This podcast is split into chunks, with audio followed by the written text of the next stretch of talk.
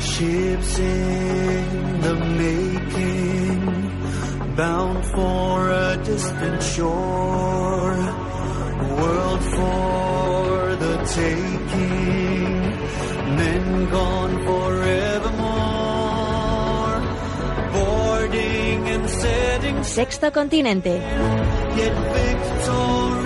Dirigido por el obispo de San Sebastián, Monseñor José Ignacio Monilla.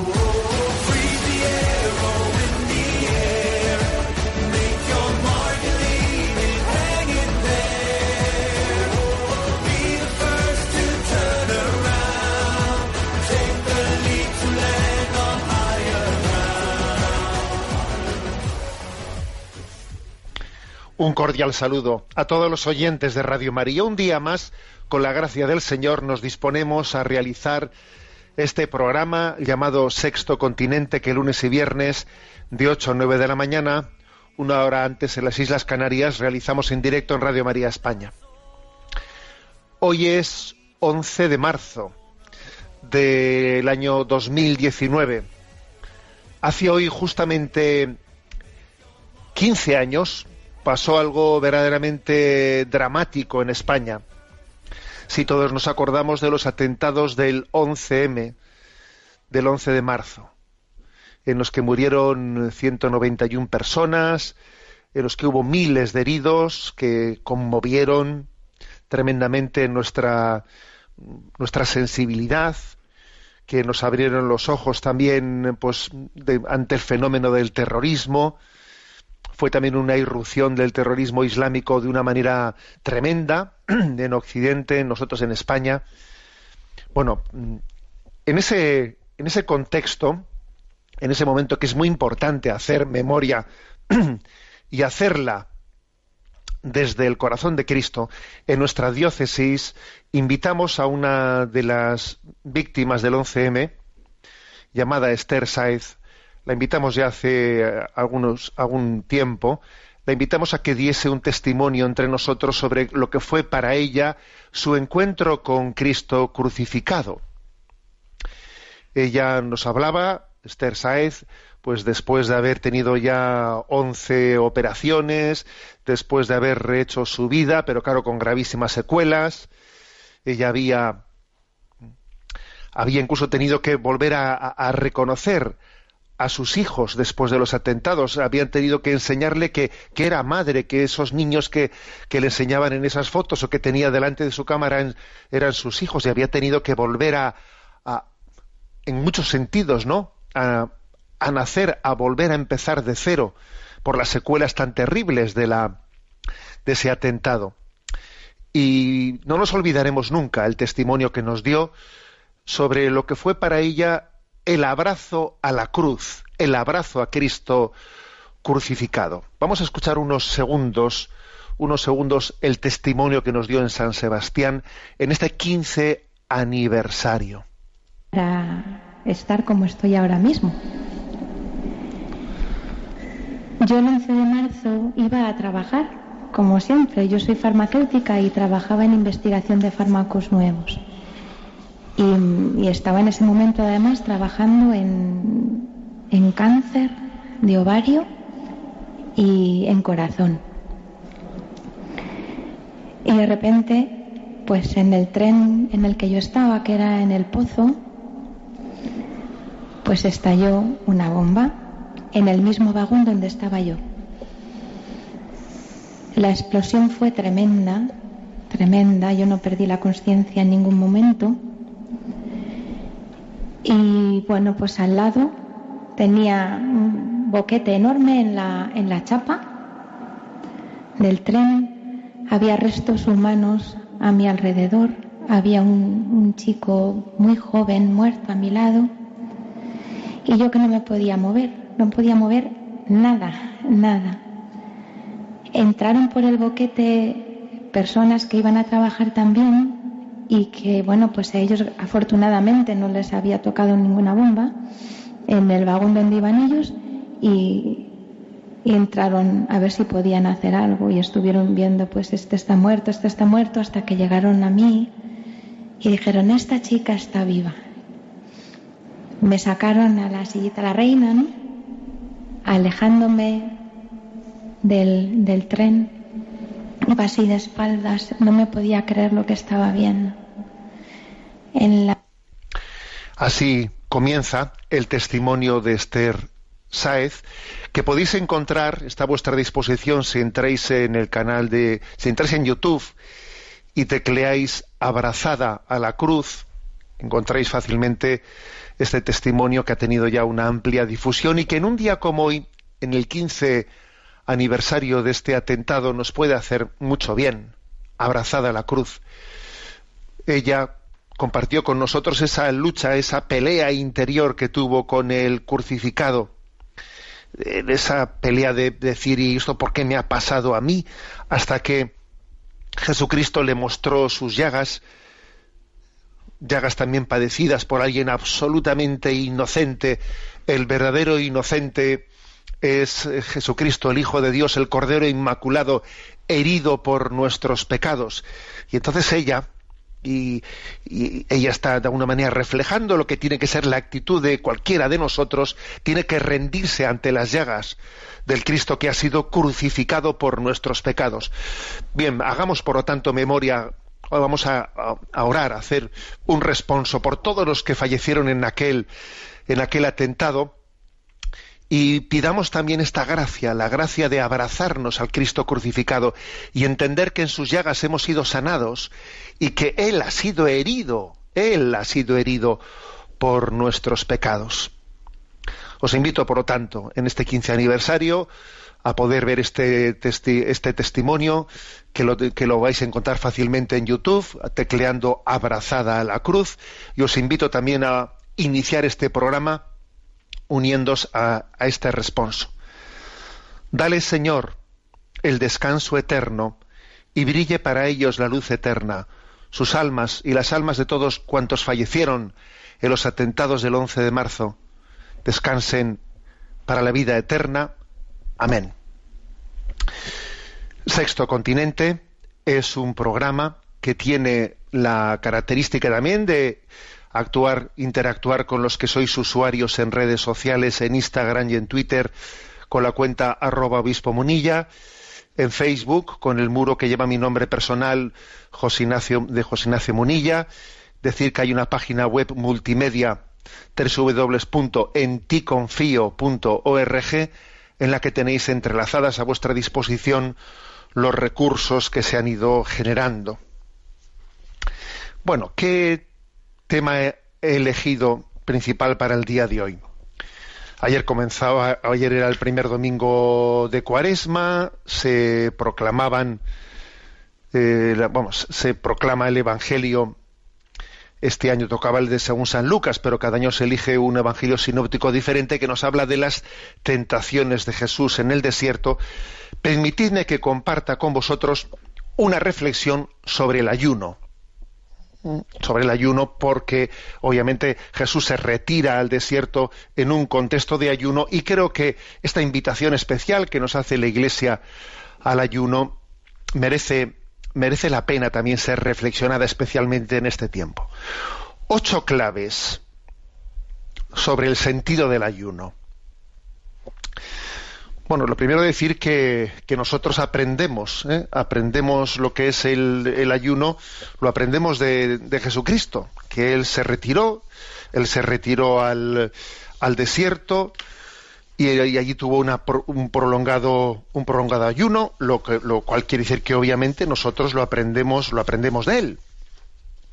No fue Jesucristo el que inauguró el ayuno, porque es verdad que lo sabemos, también eh, Moisés en un momento clave, cuando iba a recibir las tablas de la ley, eh, ayunó, también Elías cuando iba a tener aquel encuentro, aquel, encuentro con Yahvé, también ayunó. Esos momentos claves de la recepción de las tablas del encuentro con el Señor en el Oreb son momentos de ayuno para Moisés, para Elías. Luego, luego es importante que entendamos cuál es el sentido del ayuno. Bueno, en primer lugar, primer, primera de las ocho claves. El sentido del ayuno no se puede buscar de una manera aislada, ¿eh? sino en una unión con la tríada ayuno, oración y limosna. Esto la Iglesia lo predica no, como algo aislado de, la oración y de la limosna. ¿eh? Hay una cita especialmente luminosa para explicar la íntima conexión de esta tríada ayuno, oración y limosna. Es una cita de San Pedro Crisólogo, que dice lo siguiente, ¿no? Es, de, un, sermón suyo, del sermón 43, dice, el ayuno es el alma de la oración y la misericordia es la vida del ayuno. Por tanto, quien ora, que ayune. Quien ayuna, que se compadezca. ¿Mm? Curioso esto, ¿eh? O sea, el ayuno es el alma de la oración. Si no hay ayuno, la oración no tiene alma, está dicha con las palabritas. ¿eh? Y luego dice, y la misericordia es la vida del ayuno. El ayuno tiene vida, se traduce en caridad, ¿eh? en misericordia. Esta es una cita de San Pedro Crisólogo. Por lo tanto, el primer, la primera clave para entender el sentido del ayuno es esta. A ver, que es que el ayuno no es algo aislado, ¿eh? que está integrado junto con la oración y la limosna, está integrado en, en lo que son los consejos de Jesucristo para su seguimiento. Segunda clave, hay una pista muy importante sobre el sentido del ayuno, ¿no? que nos lo da pues la primera de las tentaciones del desierto. Cuando el diablo intenta romper el ayuno de Jesucristo, diciendo que mm, proponiéndole, ¿no? que convierta las piedras en panes la respuesta que Jesucristo da a esta tentación, pues es muy luminosa sobre el sentido del ayuno. Le dice, no sólo de pan vive el hombre, sino de toda palabra que sale de la boca de Dios. O sea que el fin del ayuno es alimentarnos de Dios. El fin del ayuno es disponernos a ese ser alimentados por la palabra de Dios. Mi alimento es hacer la voluntad de mi Padre, dice Jesucristo, ¿no? Entonces, si Él se preparó con el ayuno para acoger esa voluntad del Padre, también nosotros, mm, a través del ayuno, uno dice, es que tengo que, que alimentarme, alimentarme de la palabra de Dios y por eso ayuno. Porque con todo a la vez no se puede. ¿eh? Eso es así. ¿eh? De alguna manera hay una pedagogía para tomar la conciencia de que me alimento de la palabra de Dios, bueno, ayuno. ¿eh? No solo de pan vive el hombre, sino de toda palabra que sale de la boca de Dios.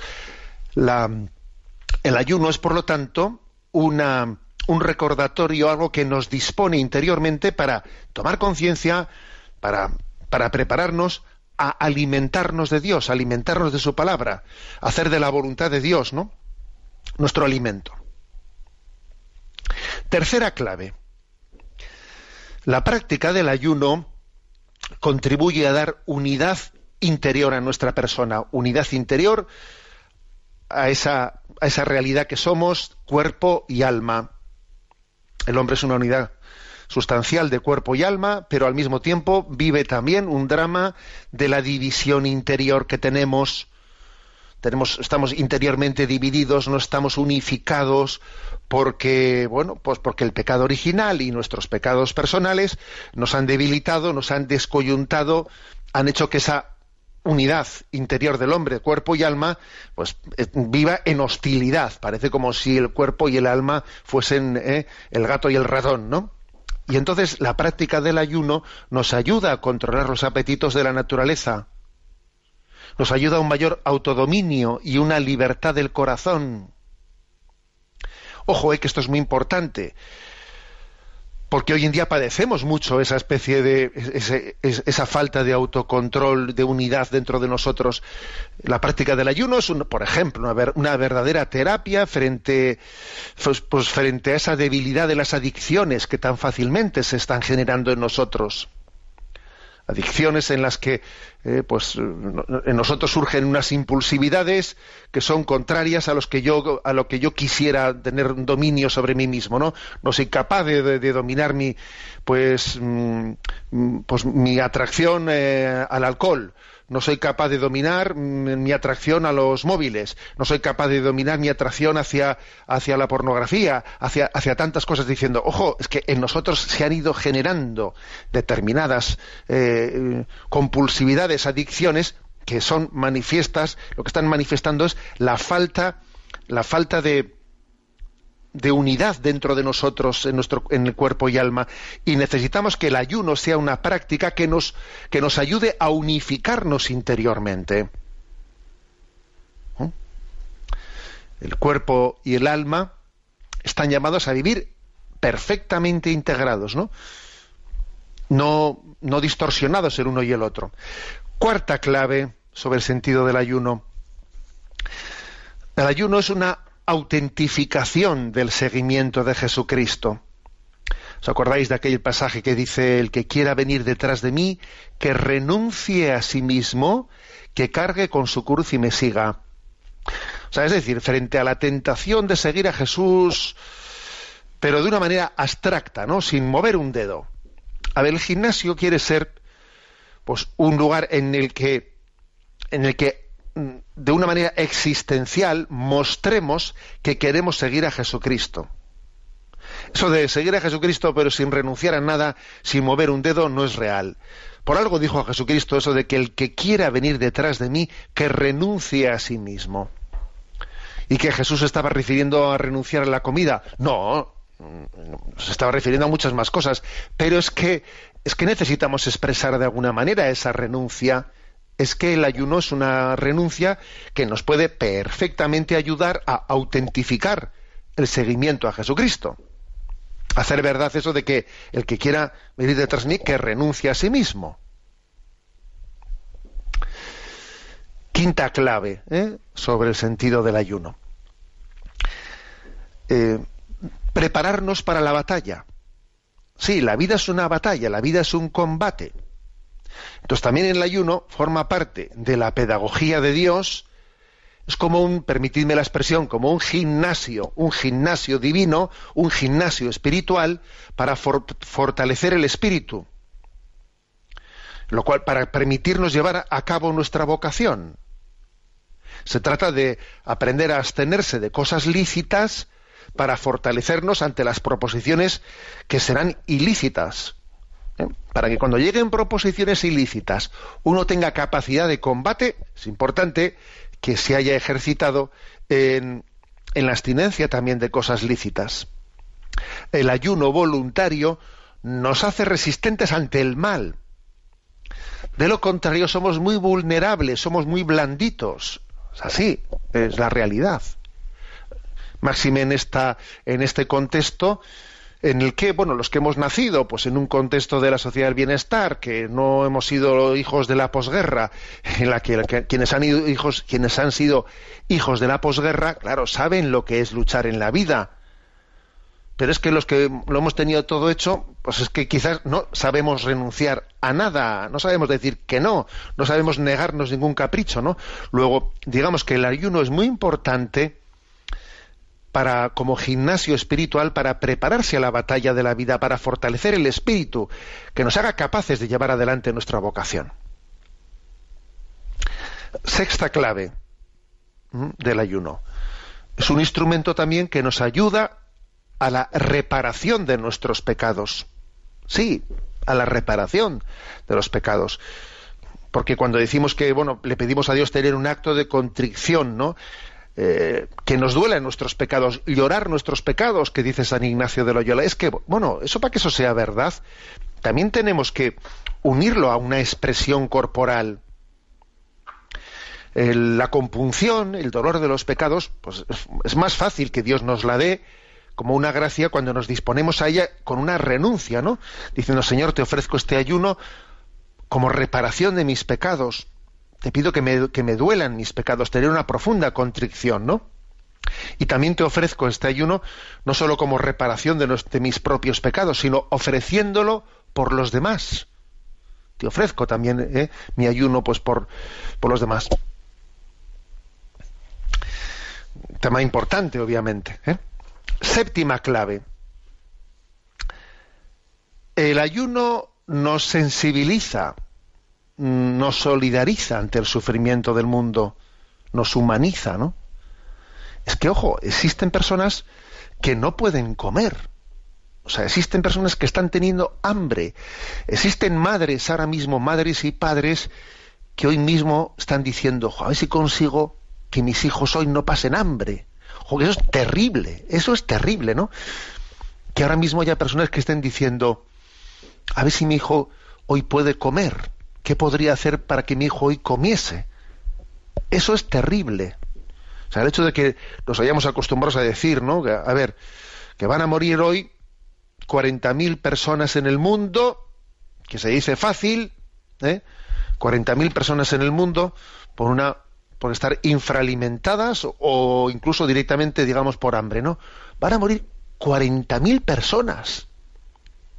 Y yo aquí sigo y no sé, y canto, y, yo sé, voy a comer tres veces al día, y, o sea, a ver, pero, pero, pero esto no puede ser, ¿no? Entonces uno, a ver, ya sabemos que, ya sabemos que esto es un drama en el que yo no puedo mandar el desayuno de esta mañana por correo. Ya lo sé que no puedo, pero, a ver, pero necesito de alguna manera unirme a ese drama. Necesito participar también con mi ayuno del drama del sufrimiento del mundo. O sea, yo no puedo permanecer, no puedo permanecer insensible. ¿eh? Se hablan de 40.000 al día, entre ellos 15.000 niños, pero yo, yo puedo permanecer indiferente ante ello. Yo no puedo remediar el hambre, pero sí quiero expresar que me importa y me afecta, ¿no? Lo que pasa en el mundo. Por tanto, es un gesto de, de compasión, de padecer con, con pasión, con, o sea, padezco con. O sea, quiero también experimentar de alguna manera ¿no? el sufrimiento que experimenta que el, mundo. Es como un recordatorio, un recordatorio que necesito tenerlo presente, pues para que siga siendo luchador, para que siga siendo reivindicativo, para que sea una llamada en mí a la austeridad, para, bueno, para muchas cosas, ¿no? Para que sea lógicamente una llamada a la misericordia, a tomarme en serio la, el compartir mis bienes, qué voy a hacer de mis bienes, qué voy a hacer de a quién voy a dejar mis, bienes, o sea, muchas muchas preguntas en mi vida, pero este ayuno me lo recuerda, me lo recuerda. Y por último, ¿no? La, la, octava clave sobre el sentido espiritual del ayuno. A ver, el ayuno me, ayuda, nos ayuda, es una, una gran ayuda para profundizar en la espiritualidad de la ofrenda, en manifestar nuestra reverencia ante Dios y subrayar nuestro ofrecimiento. Acordaros del texto de Romanos 12.1, ¿no?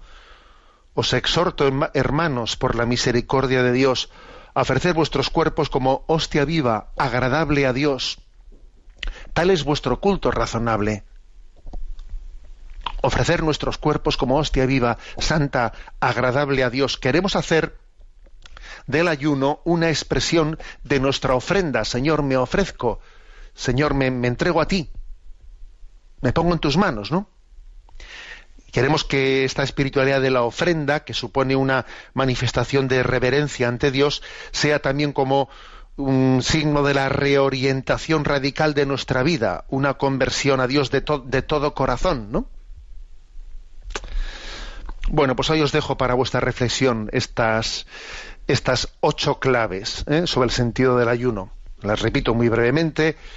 La primera hace referencia a la unión del ayuno con las otras dos eh, eh, con los otros dos consejos evangélicos ¿no? que son la oración y la limosna la segunda entender el ayuno como una preparación para alimentarnos de Dios la tercera una ayuda para la unidad interior del cuerpo y el alma. Cuarta, la autentificación del seguimiento de Cristo. La quinta, pues una preparación, un gimnasio espiritual para prepararnos para la batalla contra el pecado. La sexta, una ayuda para reparar nuestros pecados. La séptima, una sensibilización ante el sufrimiento del mundo, ante el drama del hambre.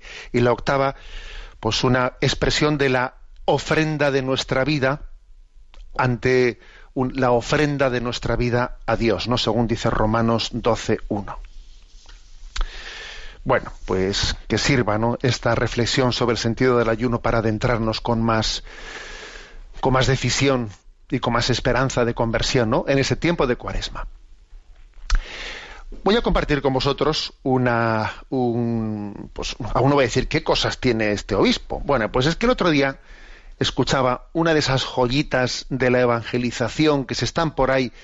Hay, hay, hay cosas muy hermosas que se están haciendo para la nueva evangelización, para evangelizar a los niños, para evangelizar a los adolescentes, para evangelizar a los jóvenes.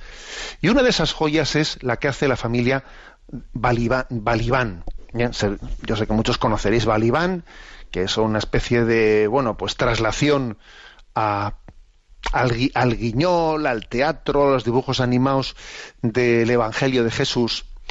Y bueno, dentro de las joyitas que Balibán va haciendo, el que no lo conozca lo va, a buscar muy fácil en la página no Balibán con, las dos con V, ¿eh? Eh, allí pues bueno pues se ve toda esa producción que se está haciendo de los pasajes evangélicos en vídeos etcétera están también acompañados de, de algunas canciones para niños en las que se trasladan las parábolas evangélicas. Y voy a decir que ha habido una que me ha conmovido especialmente. Ha habido una que es me refiero a la de a la del buen pastor, en la que se tiene la profundidad de explicar la parábola del buen pastor, ligándola también con lo que son eh, la lucha de Adán y Eva ante la tentación de aquella serpiente que le dice, claro, es que este no quiere que comáis del árbol del bien y del mal, porque claro, no quiere, o sea, porque, porque no os quiere bien, porque os quiere ocultar algo, ¿no? Me ha parecido muy ingeniosa esta explicación de la parábola del buen pastor ligándola también a esa lucha interior de esa oveja como si es alguien que quiere ser tentado, ¿no? Claro, es que a ti el buen pastor no te quiere de verdad, lo que te quiere por tu lana, te quiere por tu lana y no te está permitiendo eh, pues comer de esa parte de, la hierba verde que es la más rica de toda. Y entonces te quiere te quiere privar esa eh, esa hierba verde no y entonces el demonio allí en forma de lobo más que de serpiente en este caso de lobo porque es la parábola de buen pastor le dice ven ven come esta hierba verde que está aquí ven aquí ¿eh? que claro tú haz lo que te lo que te diga tú o sea tú ser libre déjate llevar no lo que te apetezca no me ha parecido especialmente luminosa esa combinación de la parábola del buen pastor con esa lucha interior que se ve en el libro del Génesis, ¿no? De ser engañados y pensar que Dios es enemigo nuestro, que no quiere nuestro bien, que lo que quiere es servirse de nosotros y no terminamos de fiarnos de Dios y así nos va la historia, ¿no? Y el Señor sale en nuestra búsqueda y y combate y combate al maligno, ¿no? Y nos libera de su mano. Os invito a escuchar a escuchar esta canción que es una joyeta. Qué pastor más bueno. Y qué lobo más malo. Mira cómo le muerde el palo. Qué bonita la oveja. Hubo un pastor muy tierno que tenía un rebaño lo quería y lo cuidaba en invierno y en verano. Cien ovejas tiene el hombre, mas no le sobra ninguna y las llama por su nombre a cada una. Eh, eh, eh, eh. ta, ta, ta,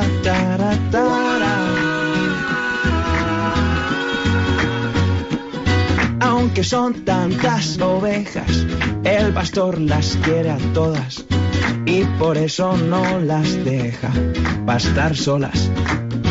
No os vayáis nunca muy lejos, recomienda con bondad y otros útiles consejos él les da. El lobo siempre os acecha, es un bicho peligroso, que no os engañe, es muy malo y mentiroso.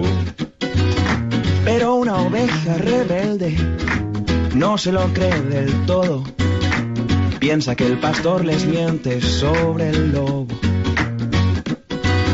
Nos quiere bien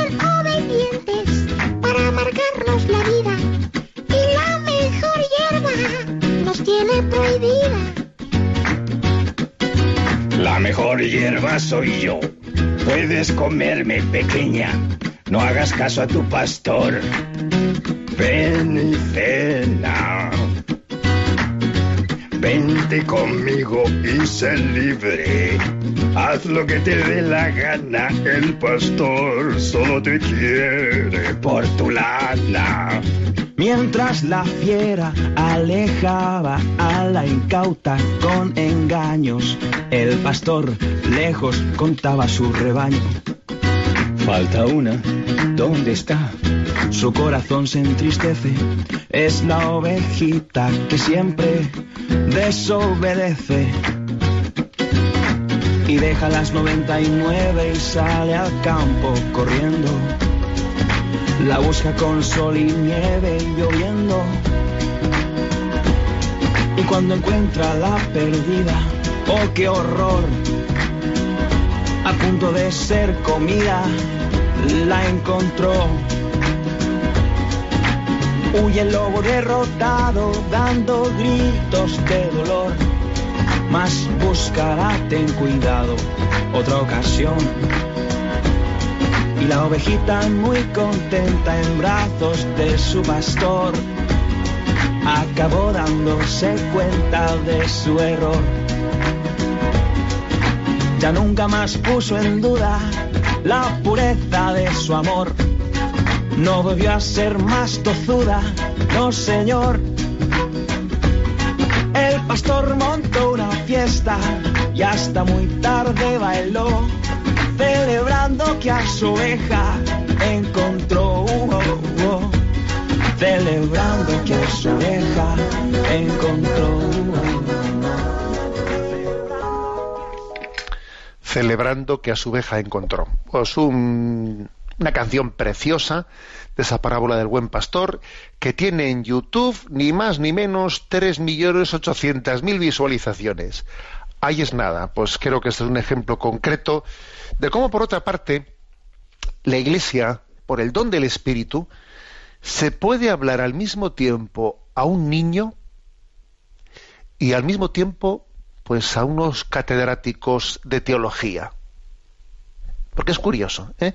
El Evangelio tiene esta capacidad de sentar en el mismo banco a un niño de primera comunión, a unos ¿eh?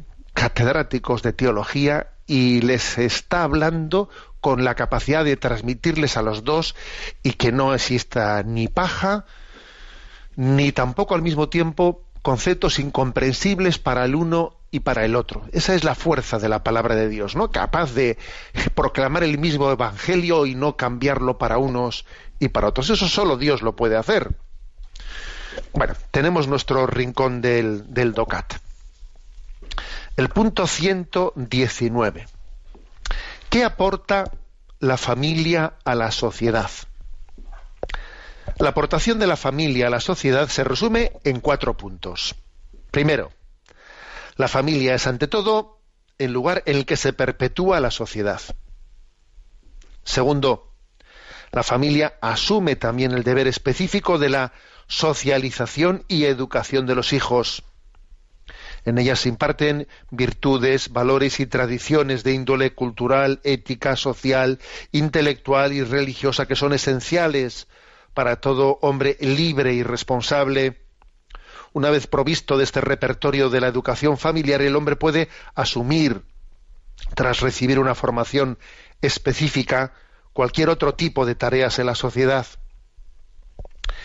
Tercero, a la familia se le encomienda también el deber de mantener a todos sus miembros y de garantizarles un espacio de protección, desarrollo y descanso privado.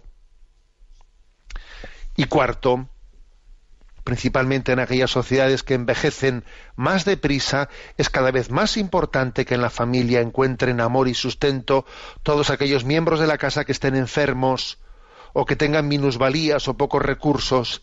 En este sentido, la perspectiva del núcleo familiar se amplía para incluir a generaciones precedentes, lo que puede dotar a la familia de identidad y de una profunda solidaridad.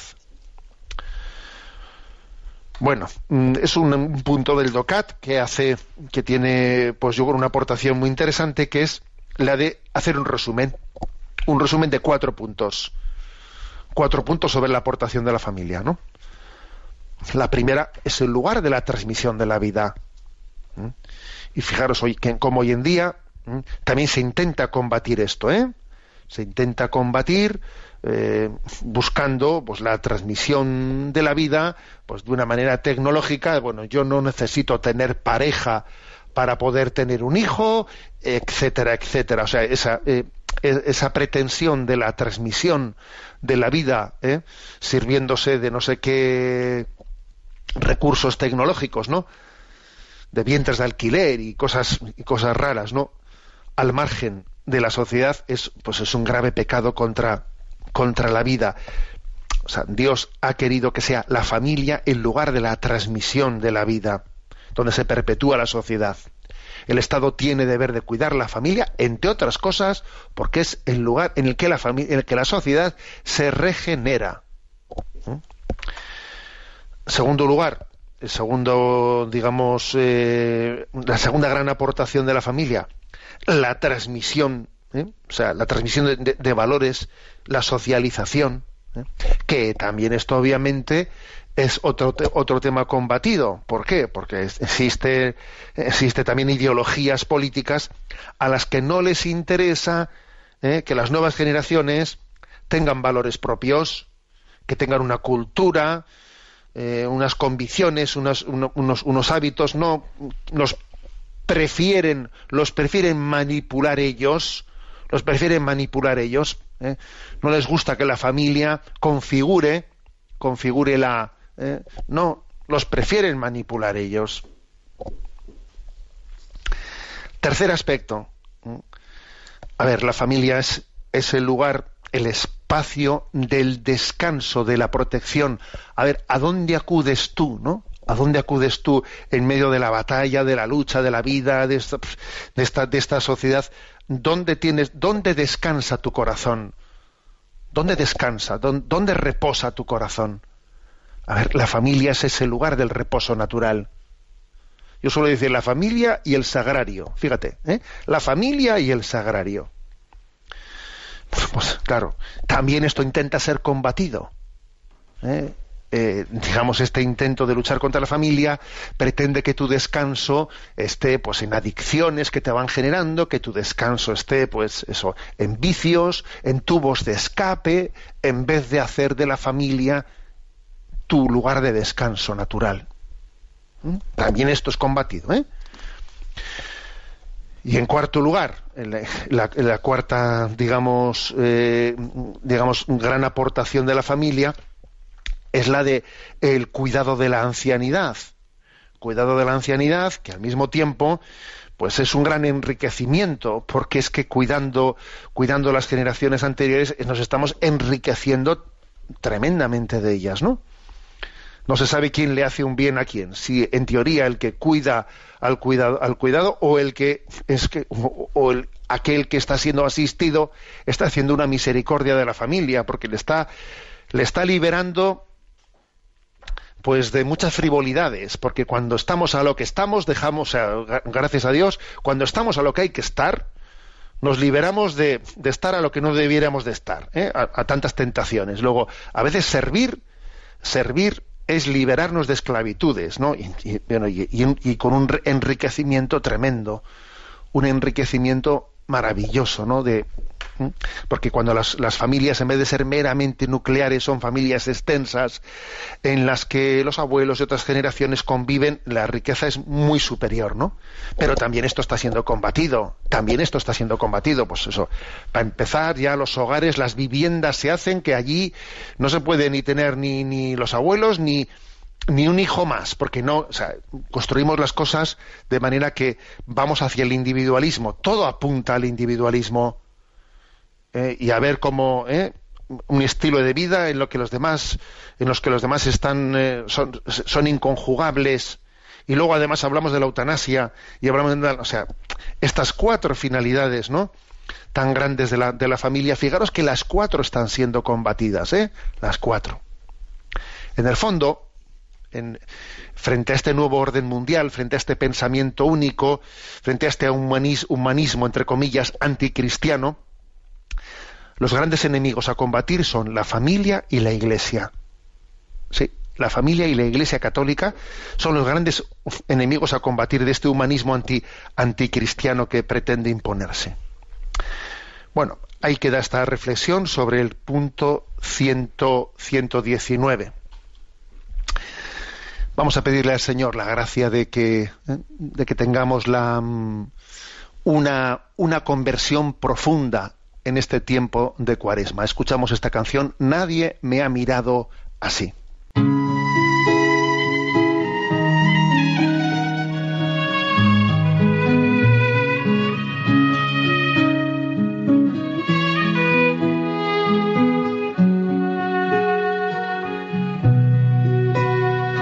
Nadie me ha mirado así.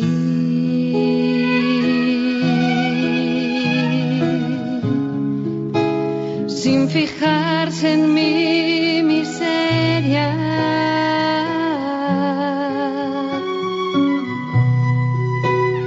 Nadie me ha mirado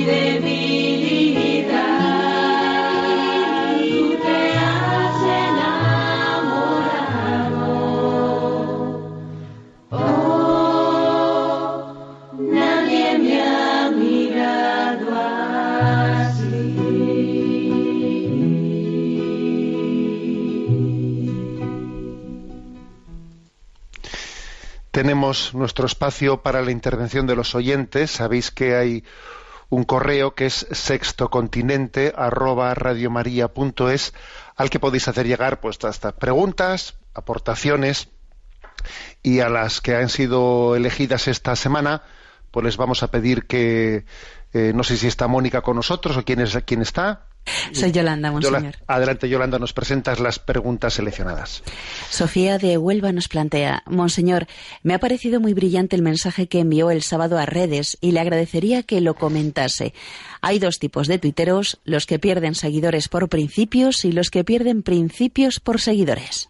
Bueno, es una de esas frases así un poco, digamos, de contraste que intentan un poco incidir, ¿no? Mm, para hacernos pensar. ¿eh? Hay dos tipos de tuiteros. Bueno, quien dice tuiteros dice usuarios de redes sociales. Quien dice usuarios de redes sociales dice, a ver, de ciudadanos.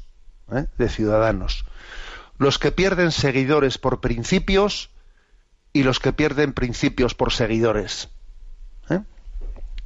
Yo por qué opto en mi vida, ¿no?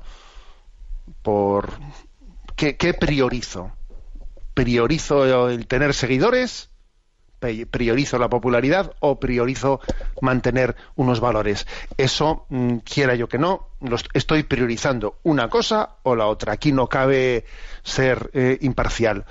Están en dos clases, ¿no? Los que pierden seguidores por principios y los que pierden principios por seguidores. Porque las dos cosas, mm, decir ¿eh? al mismo tiempo las dos cosas es muy difícil. En el fondo esto, esto es, em, em, está reflejado perfectamente en una de las tentaciones que ayer en el Evangelio se mostraban, ¿no? Cuando a Jesús eh, le, le lleva el demonio a lo alto de un monte en el que se veían todas las eh, los reinos del mundo y si le dice todo esto te daré, pero ojo, con una condición, si postrado me adoras. O sea, le pone esa condición. No vas a tener todo, pero con la condición de que aquí rindas, ¿no? Te rindas ante mí. Y entonces es la tentación de, que, de utilizar medios ilícitos para triunfar. Si tú te rindes ante mí, lo vas a tener todo. Es la tentación de que el fin justifique los medios. Es la tentación de prostituir los principios para triunfar. Dicho de otro modo, ¿no? es la tentación del practicismo. Adaptarse al entorno como un camaleón, ¿no? Pero obviamente si hacemos esto caemos en la idolatría, en la idolatría. ¿eh? Por eso dice, responde Jesús diciendo, al Señor tu Dios adorarás y solo a Él darás culto. Claro, cuando hacemos, cuando caemos en este, en este practicismo, este vender mis principios para que así tenga yo más, más seguidores, para que tenga más aplausos, nos estamos arrodillando ante lo que no debiéramos de arrodillarnos, ¿no? Cuando uno dice, bueno, es que mira, aquí lo primero es mi carrera, aquí lo primero es mi fama, aquí lo primero es mi trabajo, aquí lo primero... A ver, lo primero no, lo primero es Dios. Lo primero es Dios. Entonces, claro, es, esta tentación, ¿eh? eso de si postrado me adoras, si haces lo que sabes que no debes de hacer, tendrás éxito. Eh, eh, a eso me refería yo, ¿no? En ese mensaje enviado a redes sociales. Aquí hay dos tipos de tuiteros, ¿no? O de usuarios de redes sociales, o de ciudadanos, o de cualquier cosa, ¿no? los que pierden seguidores por principios y los que pierden principios por seguidores. ¿eh? Y obviamente tenemos que pedir al Señor la gracia de estar dispuestos, si es necesario, a perder seguidores antes de perder los principios. Acordaros de aquel pasaje del Evangelio en el que después de, eh, de la predicación de ese sermón del pan de vida que está en el Evangelio de San Juan, eh, muchos pues, se les hacía muy duro aquel discurso y se empezaban a ir y, y de repente Jesús pasó de una popularidad de que pretendían hacerle rey a que le iban abandonando, que es eso de que el que no come mi cuerpo y bebe mi sangre no tiene vida eterna, se empiezan a marchar y entonces Jesús cómo reacciona les dice, ¿también vosotros queréis marcharos? O sea, si queréis marcharos podéis hacerlo. Es curioso, o sea, Jesús no reformula, dice, no, voy a, voy a bajar el listón de mi predicación para que así no se me vaya la gente. No hace Jesús eso. Tenemos que pedir esa gracia, ¿no? La gracia de que de que a nosotros nos importe la fidelidad. Mi objetivo es la fidelidad, no es la popularidad. Esto es clave. Mi objetivo es ser fiel, no es ser popular. Aquella famosa frase de Madre Teresa de Calcuta. A mí Dios me ha pedido que sea fiel, no me ha pedido que tenga éxito. esto es clave. Y a eso se refiere esa tentación del, del desierto, ¿no? Bueno, adelante con la siguiente pregunta. Una joven llamada Mónica nos comparte. Me presento, soy Mónica, una joven de 25 años de la provincia de Alicante. El miércoles acudí a recibir la ceniza y quise también confesarme para iniciar la cuaresma con fuerza. Así que algo tímida y con un poco de nerviosismo he decidido acercarme al cura a pedirle si podía confesar. Al ver que su sí ha sido un poco dudoso, le he dicho, se lo pregunto por si tiene tiempo. A lo que me ha respondido, la verdad eh, que tengo muchas cosas que hacer, pero bueno, le respondí, no pasa nada, me confesaré otro día. Sí, sí, aquí hay curas todos los días, respondió. Y con esto terminó la conversación. Querido Monseñor José Ignacio, esto no solo me ha pasado esta vez, me pasó ya hace unos años también y por eso cada vez me cuesta más dirigirme a un cura a pedirle que me confiese, porque parece que le esté pidiendo un favor o, o mendigando algo.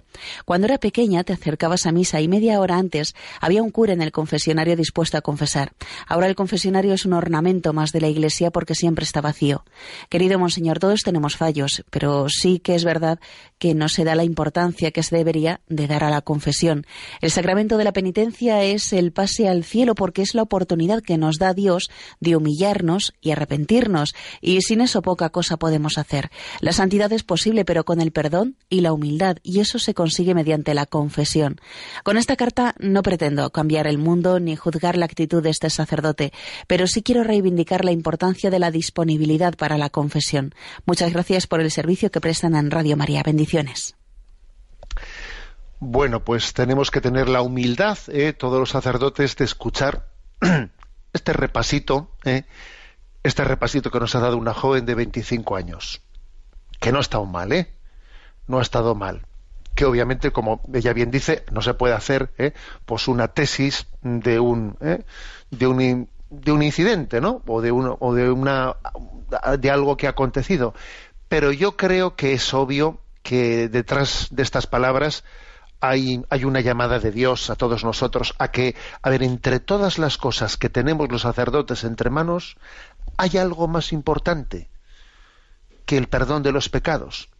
A ver, ¿qué otra cosa más importante tenemos que esa? Es que es curioso, ¿no? Porque, porque podemos estar llenando ¿no? nuestros horarios de otras cosas. dice, pero, pero hay algo que pueda, que pueda ser prioritario al perdón de los pecados.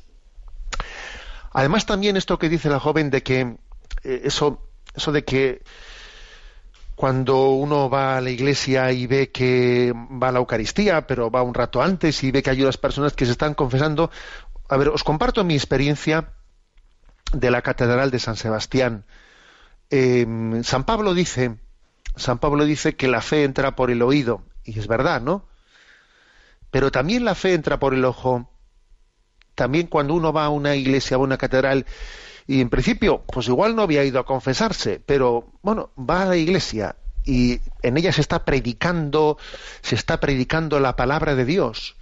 Y bueno, esa palabra eh, va encontrando situaciones distintas en los corazones. Y entonces de repente uno ve, uno ve que hay una persona que se ha levantado y encima igual es un joven que se ha levantado y se va a confesar y él que le está mirando al, otro que se ha ido a confesar, ¿no? No se, no se había confesado hace no sé cuántos años y ve que se, obviamente, cuando, cada vez que hacemos una de estas, damos un paso como ese y lo hacemos a los ojos y a la vista de otras personas, podemos estar siendo instrumentos de Dios para los demás. Luego, en esa situación de gran debilitamiento del sacramento de la confesión, tiene una fuerza pedagógica muy grande también el confesar eh, antes de la misa incluso en la primera en la primera parte de la misa tiene una fuerza pedagógica muy importante que igual sería mejor que el sacramento de la confesión eh, se, se apartase o sea se distanciase plenamente de la Eucaristía a ver a ver que a veces lo enemigo lo bueno es enemigo de lo mejor y, y en ese momento hay una capacidad también de, de llamada al corazón muy grande eh, por parte del Señor. Con lo cual, bueno, pues recibamos esta, ¿no? Pues eh, esta llamada de esta joven como a una, un tomarnos, tomarnos en serio este, este cuidado. Es verdad que no disponemos del número de sacerdotes que teníamos en otro momento. Es verdad que, que muchas veces, ¿no? Eh, estamos obligados pues, a atender un número de Eucaristías que nos impiden eso, pero, pero aún y todo tener en cuenta este factor, este factor, este, esta priorización del perdón de los pecados es clave.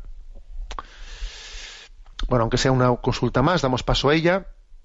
Una oyente llamada Inmaculada nos pregunta, leyendo un libro de Evagrio Póntico, leí un fragmento que me gustaría que me lo explicase.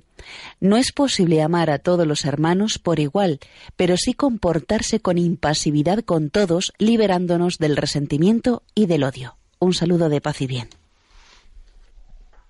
Bueno, no es posible amar a todos los hermanos por igual, pero sí, sí es posible comportarse con impasibilidad con todos, liberándonos del resentimiento y del odio. Es decir, a ver, yo creo que a lo que se refiere Bagrio Póntico en ese momento es que, a ver, es obvio, es normal, pues que uno en su corazón tenga pues amistad con una persona y con la otra no lo tiene. ¿eh? Cuando el Señor dice amad al prójimo, no quiere decir que tengamos el mismo tipo de amor con todo el prójimo. O sea, pues habrá hay un amor de amistad que, es, que te es concedido hacia ciertas personas y hacia otras no. Ahora, lo que dice él, lo que sí, lo que sí que tenemos que es comportarnos con impasibilidad con todos. Es decir, eh, que las filias y las o las fobias, ni siquiera las filias, ¿eh? nos hagan tratar de una manera injusta a, unos comparativamente con otros. O sea, el amor personal, el amor personal que tengamos hacia alguien no tiene que ser eh, nunca justificativo de tratos discriminatorios injustos. ¿Mm? Amicus plato sed magis amica veritas, ¿no? Esa famosa eh, expresión de, Aristóteles diciendo yo, yo seré amigo de Platón, pero soy más amigo de la verdad. ¿eh? O sea, yo por el hecho de que sea amigo amigo de Platón no quiere decir que ya le justifique en todo a Platón. A ver si es mi amigo del alma, pero si en algo se ha equivocado, ojo, que yo le empiece a sacar la cara porque tengo que sacarle la cara porque es mi amigo. No, tengo que saber eh, actuar en verdad. ¿eh? Esa, a esto se refiere Evagrio, Evagrio Póntico, ¿no? Diciendo es, es, lógico que amemos a unas personas más que a otras. Pero eh, ojo con que con que ese amor sea la, la excusa para cometer injustas discriminaciones. Tenemos el tiempo cumplido. La bendición de Dios Todopoderoso, Padre, Hijo y Espíritu Santo, descienda sobre vosotros. Alabado sea Jesucristo.